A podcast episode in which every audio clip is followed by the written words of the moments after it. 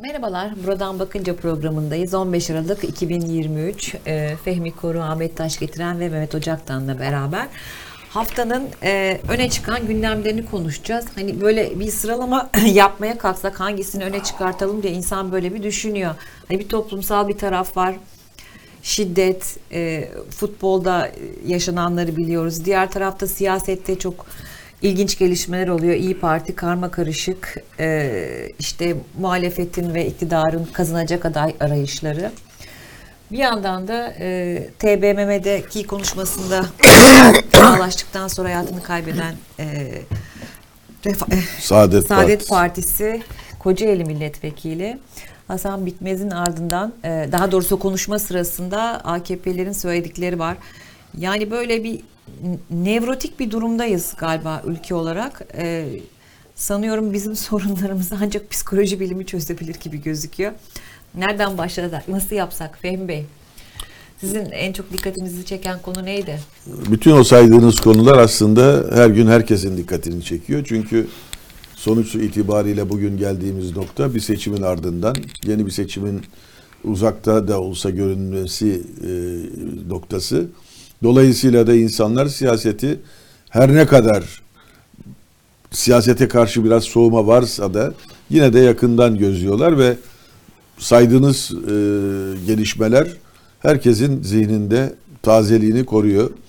Şimdi e, mecliste yapılan o konuşmadan başlayarak ve e, Saadet Partisi milletvekilinin e, rahmetli olmasıyla ilgili birkaç şey söylemekte yarar var.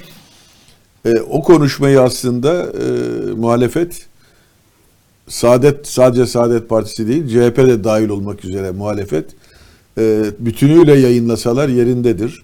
Çünkü Gazze konusunda benim fark ettiğim kadarıyla meclis kürsüsünden yapılan en güzel eleştiri e, sayılabilecek bir konuşma o. Bir cümleyi hatırlatayım mı araya girerek?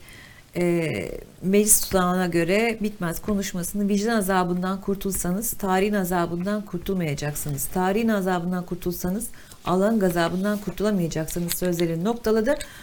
İşte o sırada e, AK Partili e, vekillerden Allah'ın gazabı sizin üzerinize olsun, e, siz kurtulamayacaksınız gibi bir takım sözler söylendi. Hatırlatmış olalım. Şimdi Mehmet Ocak'tan daha iyi bu işleri bilir çünkü mecliste bulundu. Mecliste bu tür laf atmalar her e, düzeyde yapılır. E, tabii e, o milletvekilleri, o lafları atan milletvekilleri konuşmayı yapan e, kişinin biraz sonra e, fenalaşacağını, e, bir kalp rahatsızlığı geçirip hayatını kaybedeceğini bilerek o, o lafları atmıyorlar. Kuşkusuz. Ama Şey olmuş Fehmi Bey. Yani düştükten sonra bir söz söylenmiş. İşte Allah'ın gazabı Allah'ın bu gazabı falan gibi. Yani. öyle bir şey evet. söylenirse tabii o e, yani kolay affedilecek bir şey Bırakın değil. ciddi bir kalp krizini hani ayağınız tökezleyip düşüp tekrar ayağa kalkacak kadar basit bir olay olsa da hani işte Allah'ın gazabı bu hani Evet. biraz ağır. Yani e, kimin e, bazen ağızlardan çıkan e, sözlere e, insanların hakim olamadıkları ortamlar olabiliyor. E, ben e, onun yine talihsiz e, adı atılmış bir laf olduğunu düşünüyorum. Yani gerçekten de bir e, milletvekilinin hayatını kaybetmesine yol açacak olan böyle bir rahatsızlığın fark edildiği bir ortamda öylesine dengesiz bir lafın ortaya atılması kolay kolay affedilecek bir şey değil. Ama o konuşma çok önemli bence. Çünkü netice itibariyle baktığınızda e, hükümetin Gazze politikası var. Bir yandan dünyada belki de en ileri sözlerin söylendiği e, bir ülkeyiz biz. O kadar Müslüman ülkeler var. O ülkelerin yöneticileri var. Ama hiçbirinin ağzından Tayyip Erdoğan'ın Cumhurbaşkanı sıfatıyla her zeminde yaptığı türden konuşmalar yapılmıyor. Buna karşılık da e, her bu programda ifade ettiğimiz gibi yapılması gereken e, başka şeyler var. Onlar konusunda da herhangi bir adım atıldığını hissetmiyoruz. Muhtemelen o konularda da bir şeyler yapılsın istiyorlardır ama yapıldığı görünmüyor. Hiç değilse göstermek de istemiyorlar gibi geliyor bana. O bakımdan o konuşmayı e, bütün zeminlerde tekrarlatacak e, bir ortamı bulsa e, muhalefet herhalde Gazze konusunda hükümete yapılabilecek en doğru, en dört başı mamur eleştiriler o konuşmada var. Şimdi e, tabii e, diğer konulara geçecek olursak Cumhuriyet Halk Partisi bence ön aldı. Yani e, 20'den fazla ilde kimlere aday göstereceklerini belirlediler. E, Şaşırdığınız aday oldu mu? Açıklanan Ben tabii isimleri çok bilmiyorum. O bakımdan e, söyleyebileceğim isimler e, temelinde bir fazla bir şey yok. Ama önemli olan bu ön almak meselesidir. Çünkü e, en son Cumhurbaşkanlığı seçiminde e, Tayyip Erdoğan e, aday olacağı aylar öncesinden belli olmuşken muhalefetin e, kimi aday çıkartacağını bir türlü belirleyememesi sonu da etkileyen e, bence bir gecikmeydi, bir er, ertelemeydi. O bakımdan e, bu defa Cumhuriyet Halk Partisi'nin herhalde oradan da ders alarak e, rakibinden yani AK Parti'den ve Cumhur İttifakı'ndan da önce adaylarını açıklaması her ilde daha rahat e, çalışma imkanını onlara sağlayacaktır.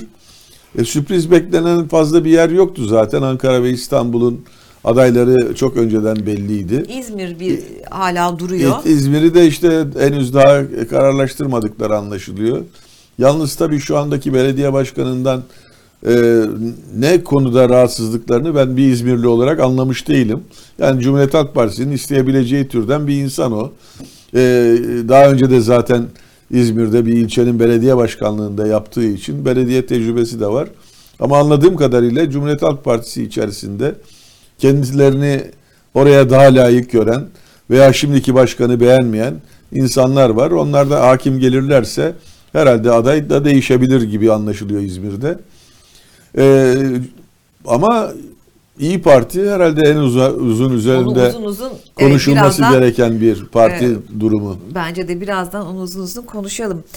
Ahmet Bey yani e, şimdi mesela o meclisteki Allah'ın gazabı, yürü bilmem ne falan gibi laflar aslında e, konuşmayı yapan e, Hasan Bitmez'in de hani dini e, hassasiyetleri olan bir parti Saadet Partisi.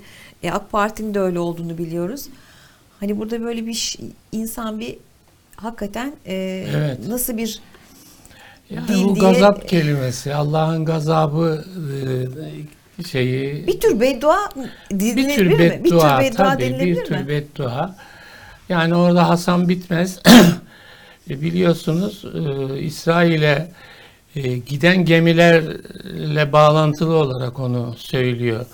Yani bu- uzun süredir muhalefet bunu seslendiriyor. Yani bir yandan işte ben Bey'in de söylediği en yüksek tonda tepkiler ifade ediliyor, seslendiriliyor.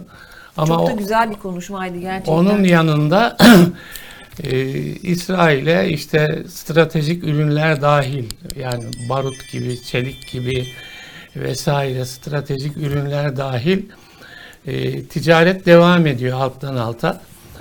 Şimdi buna tepki var. Kitlelerde de tepki var. Muhalefetin bu e, söylemi etki yapıyor kitlelerde. Yani bir yandan içeride bir takım kafelere falan yönelik e, eylemler yapılıyor. Bir yandan da devlet e, İsrail'in işte beklediği bir takım şeyleri Türkiye'den sağlıyor gibi. Şimdi orada Ticaret Bakanı bir açıklama yaptı. Bunlar dedi özel şirketler. Yani şeyi reddetmedi. Mesela Türkiye'den İsrail'e halen bir takım e, mallar gittiğini reddetmedi. Ama bunu biz devlet olarak yapmıyoruz. Özel kurumlar, özel şirketler ve özel işte e, lojistik e, şeyler yapıyor bunu diye. Ama Yanlış herhalde mıdır bu? Yani ticaretin devam etmesi. şimdi tabii bu Sonuçta hakikaten özel şirketlerin e, bazı anlaşmaları ve bu anlaşmaları bozarlarsa belli yaptırımları vardır. Şimdi vardır da bunu topluma anlatmak kolay değil. Yani Türkiye'de e, çok derin bir Gazze hassasiyeti var. Son derecede de haklı. Çünkü Gazze'de olan bitenler yani dünyanın her yerinde ben insanım diyenlerin tüylerini ürpertiyor. Oradaki çocuk görüntüleri, yıkılmış koca dünyalar falan. Yani özellikle biz depremi biliyoruz. Yani deprem manzarası var e, Gazze'den. Ya bunlar kabul edilmez. Yani anlayabiliyorum. Yani bu mu- herhalde e, şeyin de yani en ilişkilerin bozuk olduğu dönemde bile İsrail'le ticaret devam etti. Bu biliniyor. Ciddi rakamlarda Evet, ticaret devam yapıldığını etti, biliyoruz. biliniyor ama bunu topluma anlatmak e, mümkün değil. Belki devlet olarak da bir yolunu bulmak lazımdı bunun. Yani ne yapılabilir şu anda bilmiyorum. Yani onun yasal çerçevesi nedir bilmiyorum ama e, bir yolunu bulmak lazımdı. Bu hassasiyetin ortaya çıkacağı belli toplumda. Yani öyle bir şey ki şimdi bazı kafeler kurşunlanıyor falan. Yani insanların hani e, öfke kontrolünü yapamadığı bir şey. Şimdi tabii mecliste e, Saadet grubu düşüyor. E, Bir Evet, kişinin azalmasıyla azalması. öyle bir sonucu var. Hasan Bitmez'in vefatıyla Allah rahmet eylesin. Çok da genç bir isim. Evet, 53 başsağlığı yaşında. diliyorum ailesine de. Şimdi öyle bir durum var. Ee, tabii şiddet e, yani mecliste o sözler şiddet ifadesi. Yani işte Allah'ın gazabını gördün tarzındaki sözler nefret ve şiddet ifadesi. Onun topluma yansımalarını da görüyoruz. Belki ilerleyen şey sürede Evet. onları da konuşmuş oluruz. Siyasetin diğer boyutu CHP'de 5 yani bugün açıklanan 5 il yani İstanbul, Ankara, İzm- İzmir yok, Bursa, Bolu. Bolu var. Şaşırtıcı olan Bolu'da Tanju Özcan'ın yeniden belediye başkan adayı Evet, ihraç gösterilmesi. edilmesi konuşulurken partiden Yani mi? ihraç edildi, affedildi, Evet. Ankara'ya kadar yürüdü. Şimdi e, demek ki e, Bolu'da Tanju Zaten Öz- yeni yönetime de e, çok ciddi böyle teşekkürleri, yeni yönetim, yeni yönetim diye vurgulayarak teşekkürleri var Tanju Özcan'ın. Yani şey tartışılıyor tabii. Ee, mesela İyi Parti ile ittifak e, işbirliği şeyi bu İyi Parti'nin İstanbul'da yaşadığı bir takım sıkıntılarla mesela Ekrem İmamoğlu arasında irtibatlar kuruluyor. Yani e, var yok ayrı bir şey ama o algı e, işleniyor. Biraz iktidar cenahınca da işleniyor. E, onun e, belki İstanbul'da İyi Parti CHP ilişkisini daha zora sokacak bir gelişme söz konusu. E, yani CHP için ittifaklar önemli. Yani yukarıda yapılamayan tabanda yapılmaya çalışılıyor. O ittifaklar önemli. Ama İyi Parti için ayrı bir e, şey başlatmak, Ayrı bir konuşmak, konuşma e, başlatmak evet, lazım. lazım. Ama oraya gelmeden diğer böyle e, madde madde gidelim geçen haftanın en çok konuşulanlarından. Şimdi Mehmet Bey, e, Somali Cumhurbaşkanı'nın oğlu bir kazaya karıştı. E, ve vefat etti. E, şimdi ortada yok. Kendisi Dubai'de olduğu söyleniyor. E, Cumhurbaşkanı, Somali Cumhurbaşkanı'nın o e, bir açıklaması var. Diyor ki tutuklama emri yoktu. Bu bir kazaydı, kaçmadı. Zaten bu amaçla bir avukat bu tuttu. Bir işi vardı ve ülke dışına çıktı. Geri dönüp teslim olacakmış. Adalet Bakanı da e, Türkiye'ye gelerek yargılanacağını söyledi. Bir açıklaması vardı. Fakat ondan önce de bu, e, bu sorular sorulduğunda Adalet Bakanı'nın şöyle sözleri vardı. Gazze'yi konuşalım kardeşim gibi. Yani aslında Filistin hakikaten evet. e, Gündem Filistin- Filistin diyor. Gündem Filistin diyor. Yani bir de böyle bir tarafı var. Yani bir şey konuşuyorsunuz. Başka önemli bir olay konuşuyorsunuz. Gündem Filistin ve karşı Filistin tarafı olunca başka şey konuşulmaz. başka şey konuşulmaz gibi bir durum da var. Ee, hakikaten böyle bir herkes geri duruyor ama bu da gerçekten konuşulması gereken bir durum. Bayağı yani e, elçiliğin arabasıyla kazayı yaptı. Elini kolunu sallayarak da Gitti. e, gitti. Bir yandan tabii futbolda yaşanan e, başka bir olay daha var bildiğimiz gibi. E, Ahmet Bey dedi ki TBMM'deki konuşmada aslında bir şiddet dedi. Nereye kadar? Şimdi yani bu- tabii eee Somali Cumhurbaşkanı'nın oğlu eee, işte böyle bir kaza yaptığında yani normal olarak hani tutuklanır tutuklanmaz ayrı mesele ama onunla ilgili bir işlem yapılır. Eee işte ifadesi alınır. E, eğer tutuklanması gerekiyorsa tutuklanır. Bu işlemlerden sonra e, tartışmak başka bir şey. Ama şimdi kaza yapıyor kimse ne polis ne savcı hiçbir e, görevini yapmadan e, bakıyorsunuz ki adam gitmiş yurt dışına. İşi Ee, varmış ama. Yani. Şimdi tabii Adalet Bakanı'nın esas vahim olan Adalet Bakanı'nın sözleri. Yani e, siz görevinizi yapmamışsınız ama diyorsun kardeşim şimdi o sorulur mu? Yani bir tane insan ölmüş ne olacak yani? E, Rakam istatistik konuşuyor yani. İstatistik dolayısıyla orada Gazze varken şey konuşulur mu?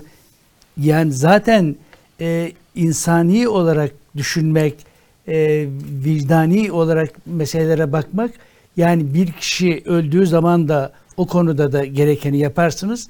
Aynı şekilde Gazze için de yapmanız gereken neyse devlet olarak, iktidar olarak onu yaparsınız. Ama bizde işler e, mesela iktidar icraatta değil de daha çok Gazze için miting yapınca her şey bitiyor. Miting yaptık işte gidin evlerinize dağılın. Fazla sivil toplum kuruluşları falan da ortalarda gözükmesin. Ben öyle okuyorum. E, biz yapılması gerekeni yaparız. Nedir? İşte ticaret gemileri gidecekse gider. Yani burada tabii şunu ayırmak lazım. Elbette e, bir takım ticari bağlantılar yapılmışsa, sözler verilmişse, taahhütler verilmişse, paraları almışsa neyse onlar yapılır. Ama e, şimdi devlet olarak size düşen de bir şey olmalı burada. Yani belli olağanüstü durumlarda belli tedbirler alınabilir. Yani çok kesin anlaşması yapılmışlara belki dokunamazsınız ama e, işte devlet olarak e, İsrail'e karşı başka bir yaptırım uygularsınız. Şimdi mesela e, Hasan Bitmez'in e, sözlerinde vardı.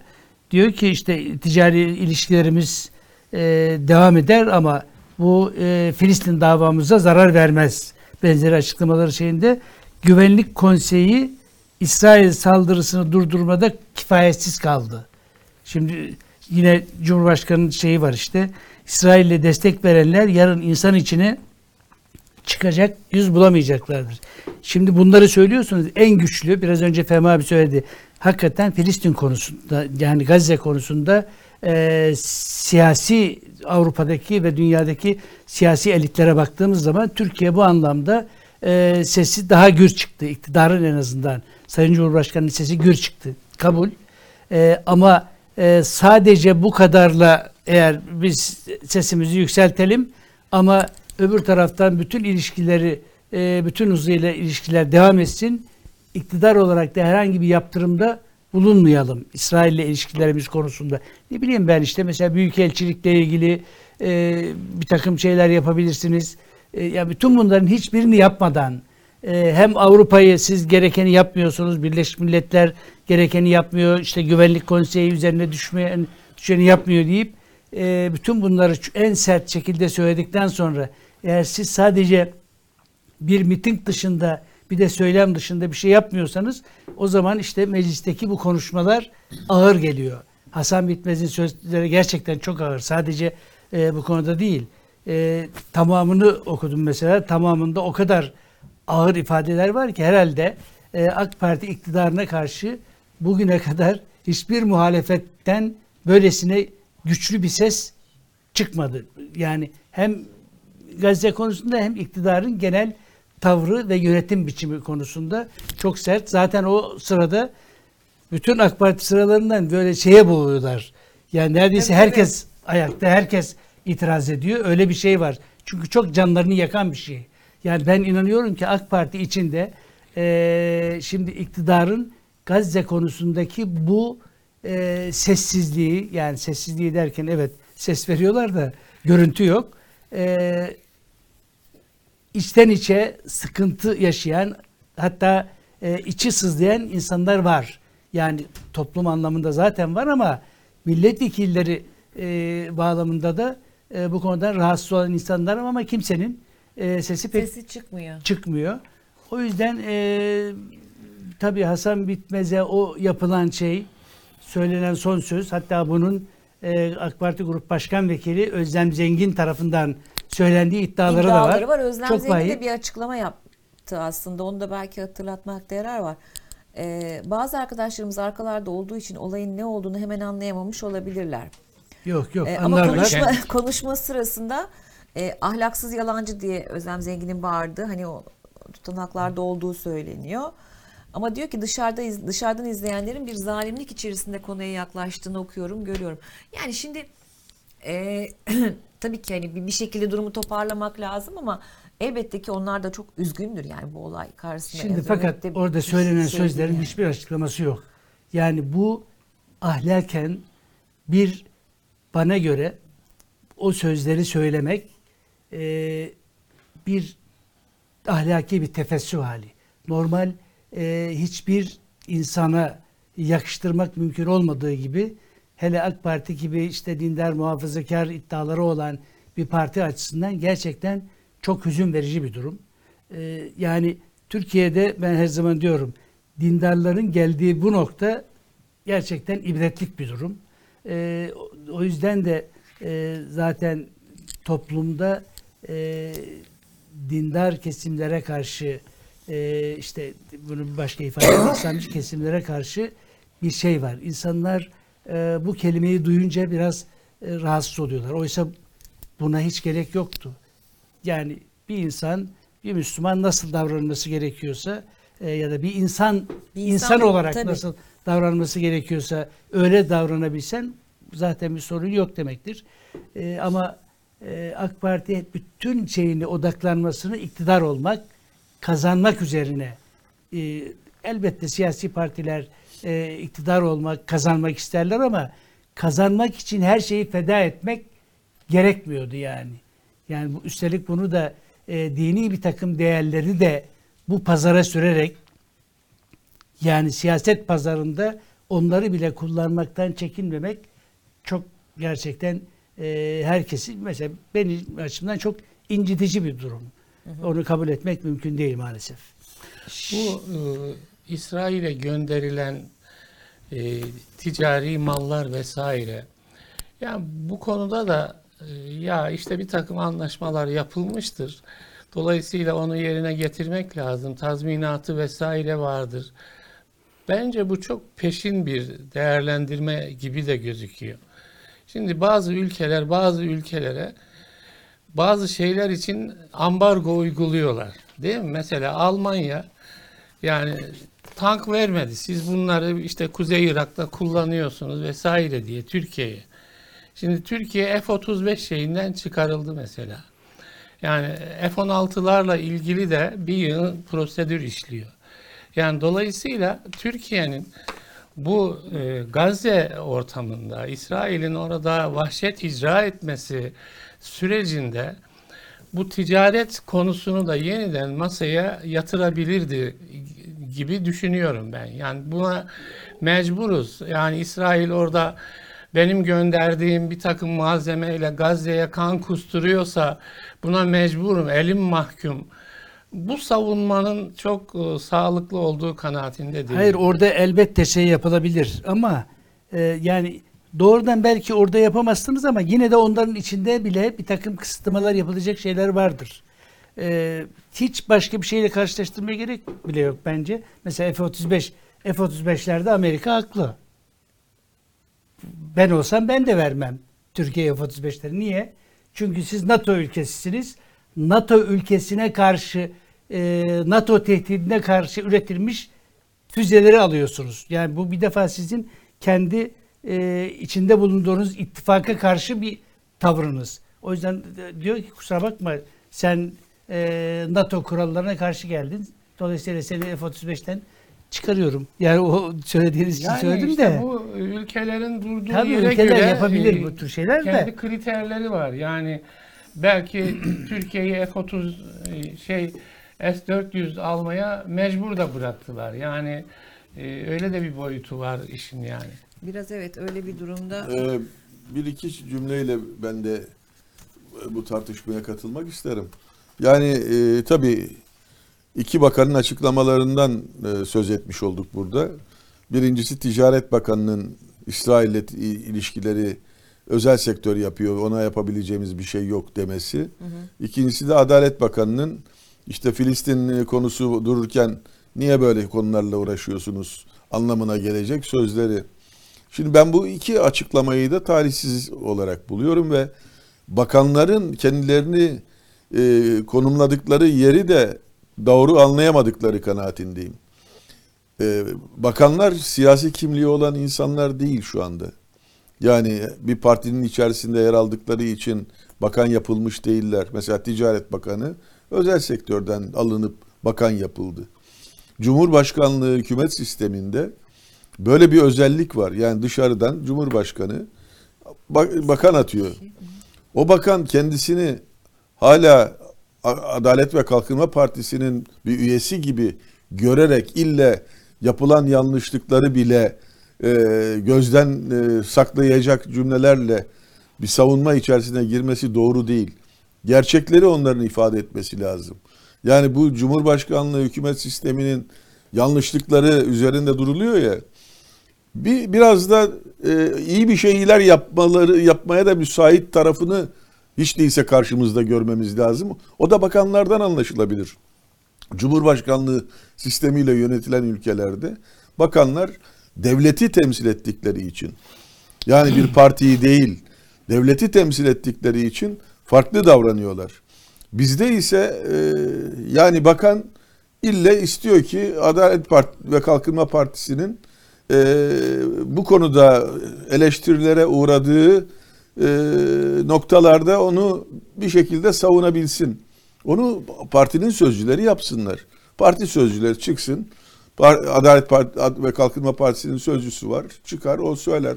Meclisteki grup başkan vekilleri çıkar söyler. Ama bakan bakanın bunu söylememesi gerekir. Bakan doğruları ve yapılması gerekenleri söyleyecek ve yapmaya da çalışacak.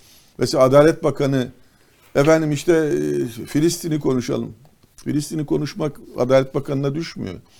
Adalet Bakanı'na düşen şey şu anda toplumun üzerinde yoğunlaştığı bu e, bir kazaya taraf olmuş olan dışarılıklı birisinin ya bir yabancının e, polisin yani emniyet güçlerinin ve adalet mekanizmasının gözetimi altında kalması gerekirken onların e, yumuşak davranması sebebiyle şu anda yurt dışında bulunması. Bu toplumu rahatsız ediyor. Niye bu insan bırakıldı diye. Adalet Ba- Bakanı'nın buna sahip çıkması gerekir. bu Yargıdaki konuya sıkıntıları cevap vermesi gerekiyor. Evet. Bir sürü şeye cevap vermesi gerekiyor. Karşındaki suçlu hissediyor kendini. Ya Allah da beni bildiği gibi yapsın. Ben nasıl böyle bir şeyi sordum? Ee, Filistin, e, Gazze diyecekken diye. Yani çok hakikaten. yani bakana Bu şey düşmüyor. konusunda e, yani Somali e, Cumhurbaşkanı'nın oğlunun kazası konusunda ben e, diplomatik bir trafik işlediğini de düşünüyorum. Yani böyle yani polis kafasından böyle bir işlem yapıp savcı kafasından böyle bir işlem yapmaz. Bir yabancı cumhurbaşkanının oğlu ölümlü bir kazaya karışmışsa burada diplomatik bir süreç de işlemiştir ve yurt dışına çıkış o sürecin içinde ya, ya da en azından böyle düşünülür yani. Böyle e, adam e, içeride biz bu tür kazalarda e, böyle mesela bir milletvekilinin oğlu kaza yapsa vesaire bunlara toplum hassasiyet gösteriyor. Şimdi bir cumhurbaşkanının oğlu böyle bir ölümlü kazaya karıştığında bu çok daha büyük e, tepkiye sebep olur. Bu bilinir. Buna rağmen bir e, diplomatik sirkülasyon devreye girdi diye düşünüyorum ben şahsen. Şimdi bu tür şeyler de Ahmet Bey düşünülebilir de bunun e, şu aşamada olmaması gerekir.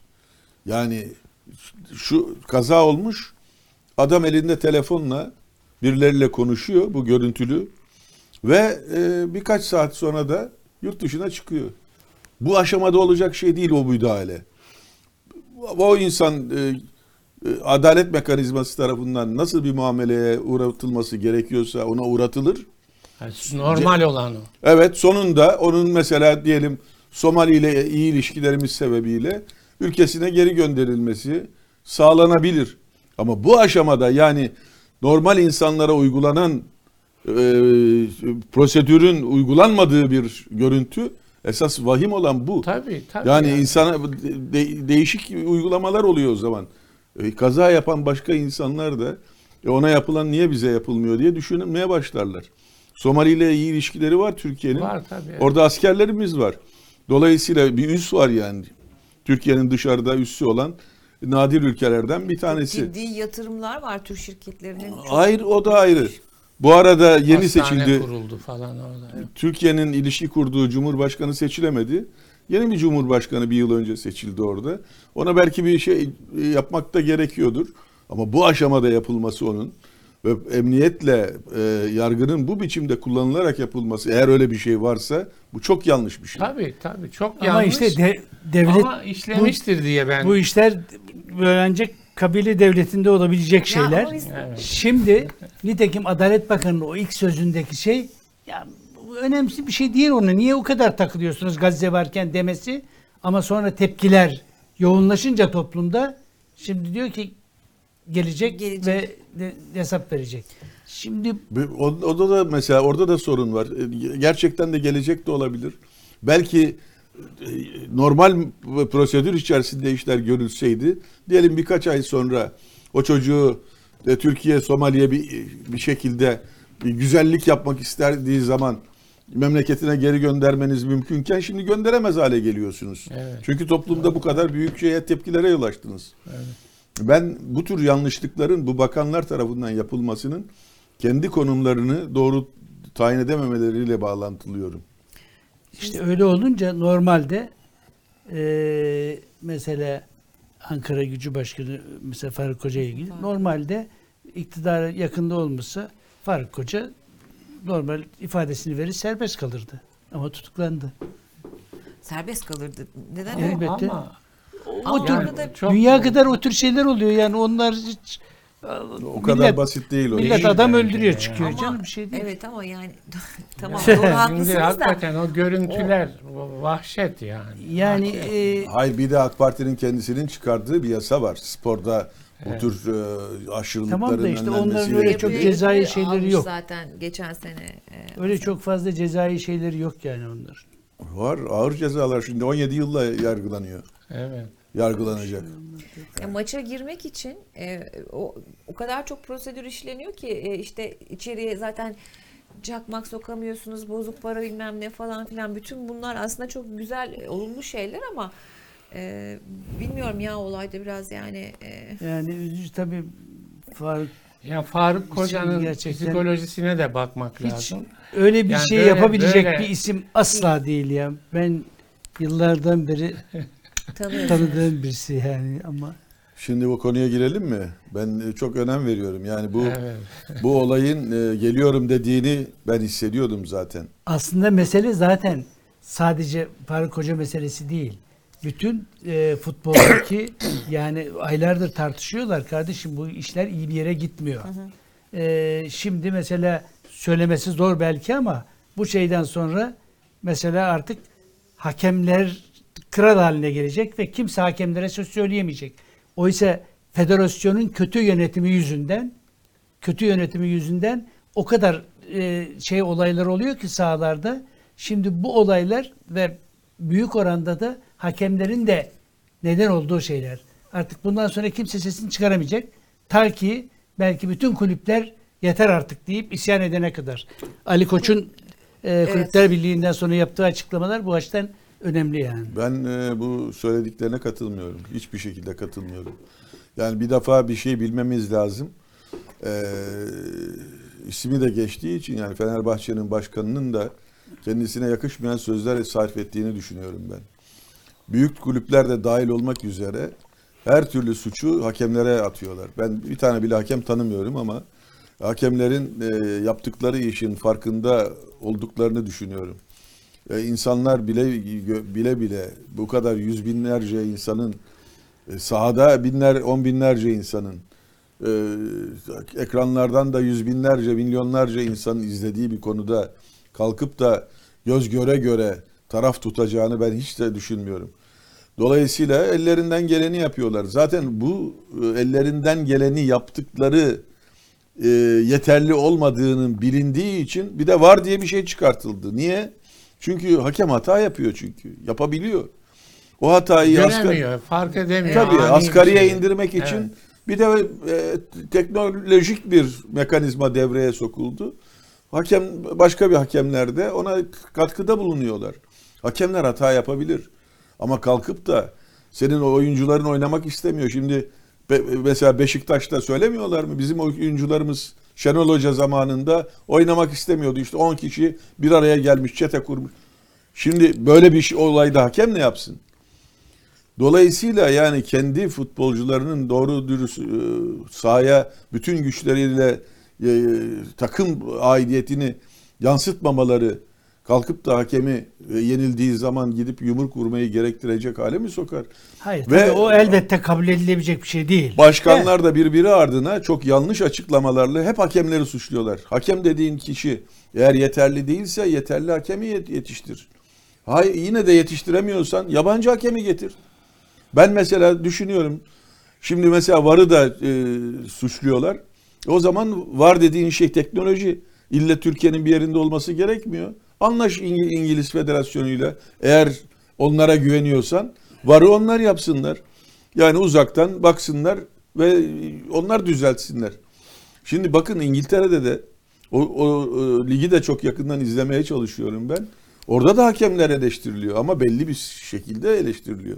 Kalkıp da hakem yani vurulması gereken bir insan gibi yansıtılacak şekilde sokulmaz. Şimdi ben bunu görünce gazetelerin spor sayfalarını okuduğunuz zaman görüyorsunuz. Hakemler birinci suçlu olarak daha sahaya çıkmadan ilan ediliyorlar. Adam o haleti ruhiye içinde çıkıyor sahaya.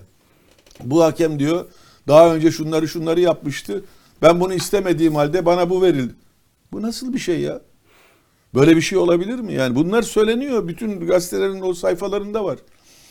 Bu son olaya gelince bu yumruk meselesinden önce vahim şeyler olabileceğini kendisi söylemiş zaten o yumruğu atan arkadaş. Yani o, hiç şimdiye kadar kimsenin yapmadığı bir şey bile yapılabilir. Buradan çıkamayacaklar Oldu falan zaten. gibi ifadeler kullanmış. Şimdi, yani, e, bu hale-. Yani Kendisini o bu hale düşün- O anlama gelen bir şey değil ama şöyle bir tarafı var. Yani ben şeyi savunuyor konumda olmuyorum ama şimdi evet Mehmetciğim. e, evet hakikaten kabul edilebilir bir şey değil. Ama e, futbol Fehmi abi de izliyor gerçi de e, epey bir süredir e, bir futbol federasyonu sorunu var bu ülkede. Ben düşün dolayısıyla hakemler elbette hata yapabilir ama bu konuda eğer futbol federasyonu daha e, yapısal sorunları halledip belli çünkü şey problemler de var. E, bu konuda daha dikkatli adımlar atılırsa yani illa kulüplere de e, kulüplerin başkanlarına e, taviz vermeye falan gerek yok. E, bütün hepsinin şikayetlerini de dikkate alarak bir yönetim oluşturmak gerekiyor. Bunu yapamadıkları için her hafta bir sorun. İşte bir, üç büyükler düşünülüyor. Diğerler e, diğerlerin hakları yeniyor diye insanlar bağırıyorlar. E E, peki üç büyüklerin başkanları da bağırıyor. işte on, şimdi onlar da diyor ki e, kardeşim siz doğru dürüst yönetim yapamadığınız için böyle oluyor. İşte o zaman düzeltin kardeşim. Düzelt eğer bir sorunları sorunları çözemiyorsanız bir iki bir iki sonuçta bir yerden patlıyor. Yani o yüzden onlara bakmadan sadece bir yeri suçladık tamam bitti bitmiyor ama yani. Tabii o yani o kendi içinde belki değerlendirilmesi gereken bir olay ama Sporcu baktığınızda değiliz bizi sporla ilgili konuşturma fazla. tamam. Şimdi biz programa başladığımızdan beri sürekli olarak vicdansızlık, vahşet, şiddet, kavga, dövüş, yumruk bunları konuştuk. Yani gerçekten insanın siniri bozuluyor, psikolojisi bozuluyor. Hiç iyi bir şey konuşmadık ama gene iyi bir şey konuşmuşuz ama İyi Parti'yi konuşacağız. Ee, İyi Evet. Parti iyileşir mi e, diyeceğiz. İyi Parti kendi içinde de e, ciddi muhalefet yaşayan bir e, hale geldi. Son olarak da e, Başkan Yardımcısı, Genel Başkan Yardımcısı Ahmet Zeki Uçok e, partiden ayrıldı. Daha doğrusu görevden, Görevden alındı. alındı görevden alındı. E, Genel Başkan Yardımcısı Ece Güner de istifa etti. Hepsinin e, gerekçesi de bu e, işbirliği hikayesiydi. İyi Parti'nin iyileşme şansı var mı? Hani onlar e, eğer kendilerini Daha doğrusu iyi değil mi sizce? Ha, Önce yani soru kendilerini iyi değil, görmüyorlarsa kendileri- iyileşme şansı va- olabilir. İyi- iyi Ama değiller. bence onlar kendilerini yani onlar dediğim aslında Meral Akşener e, kendisini e, doğru ve haklı görüyor ve dolayısıyla yanlış olduğunu düşündüğü herkesi de partisinde bulunmaması gereken insanlar olarak far- fark etmeye başladı ve o muameleyi de işte ya görevden alarak ya ayrılmalarına göz yumarak Şimdi geçmişe bakıyorum ben de partiler e, içerisinde böyle sıkıntıların yaşandığı çok dönemler oldu Türkiye'de. E, mesela Adalet Partisi döneminde Süleyman Demirel bir tarafı tuttu partisi içerisinde. E, o zaman da muhafazakarlar ve yaylacılar denilirdi. E, muhafazakar olmayan e, Adalet Partililere.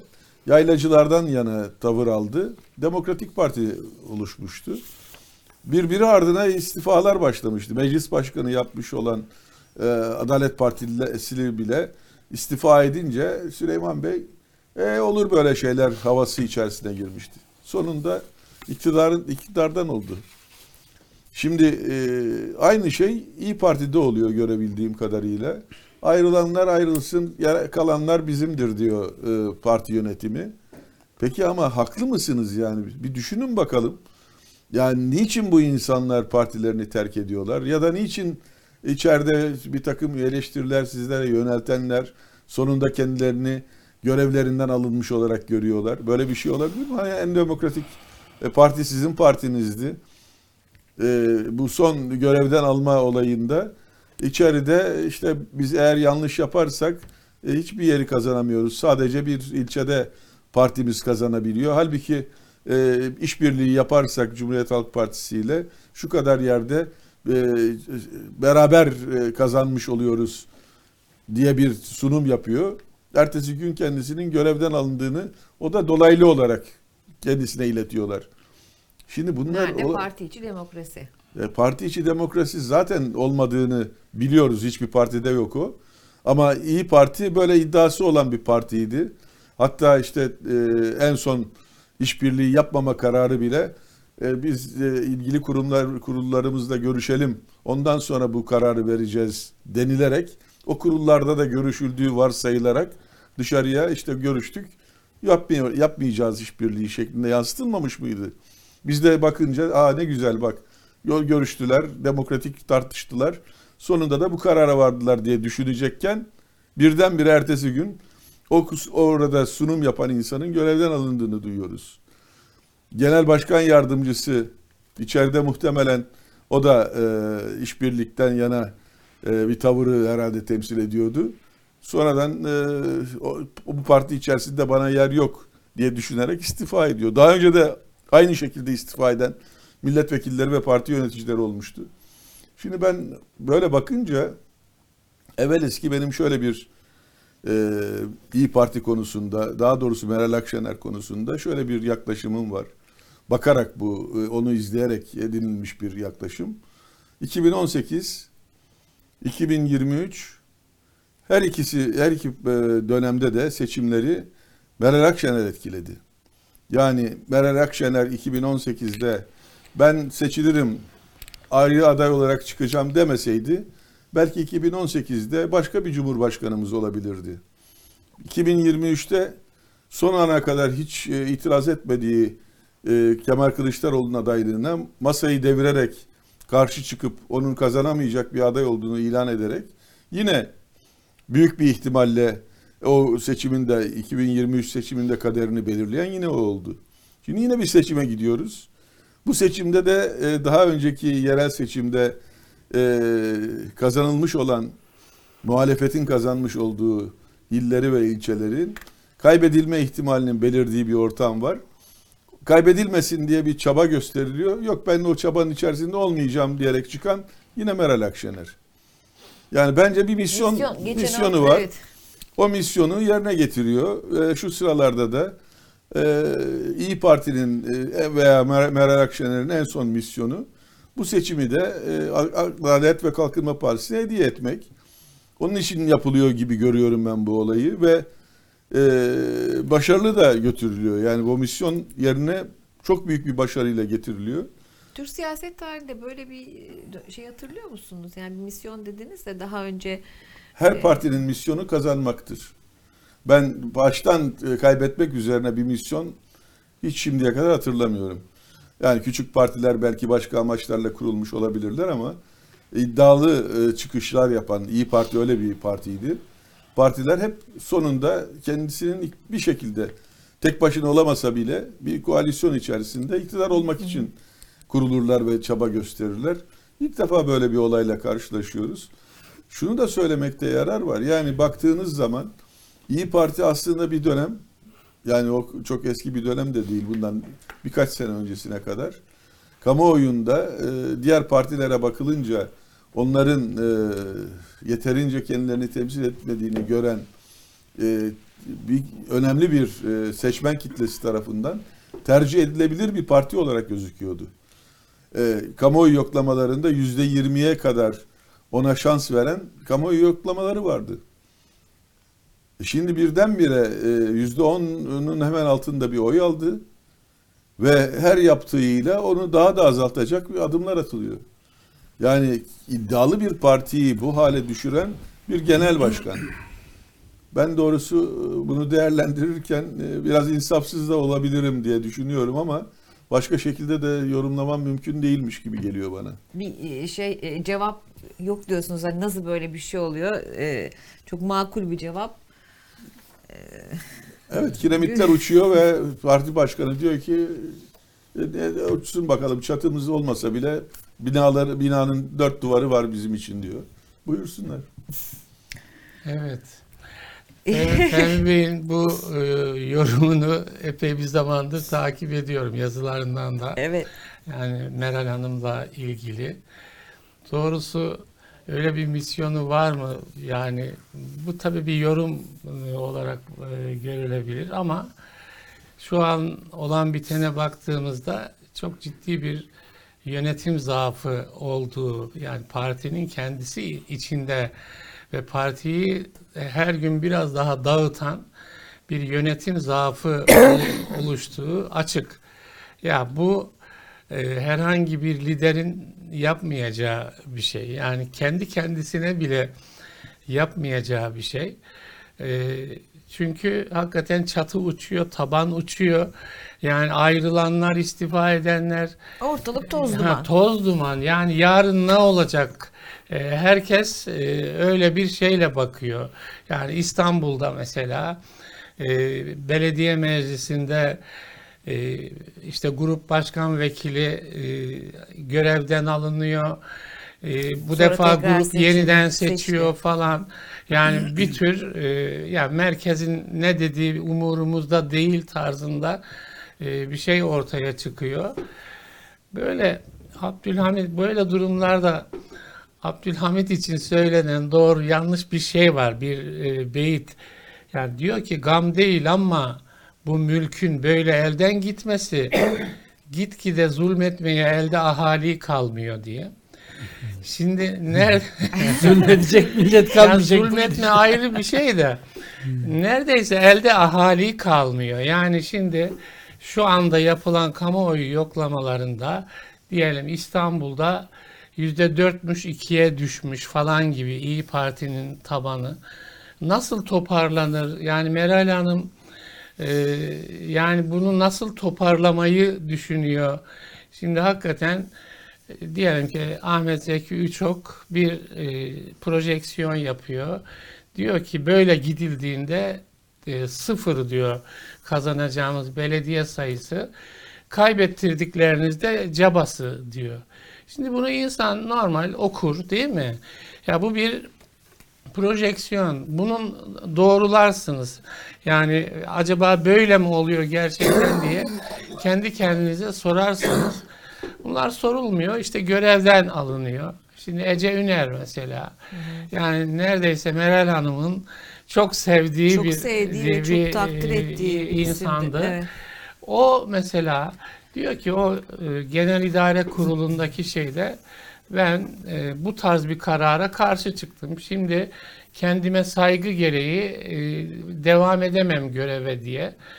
Şimdi bunları yani görülmesi gerektiğini düşünüyorsunuz.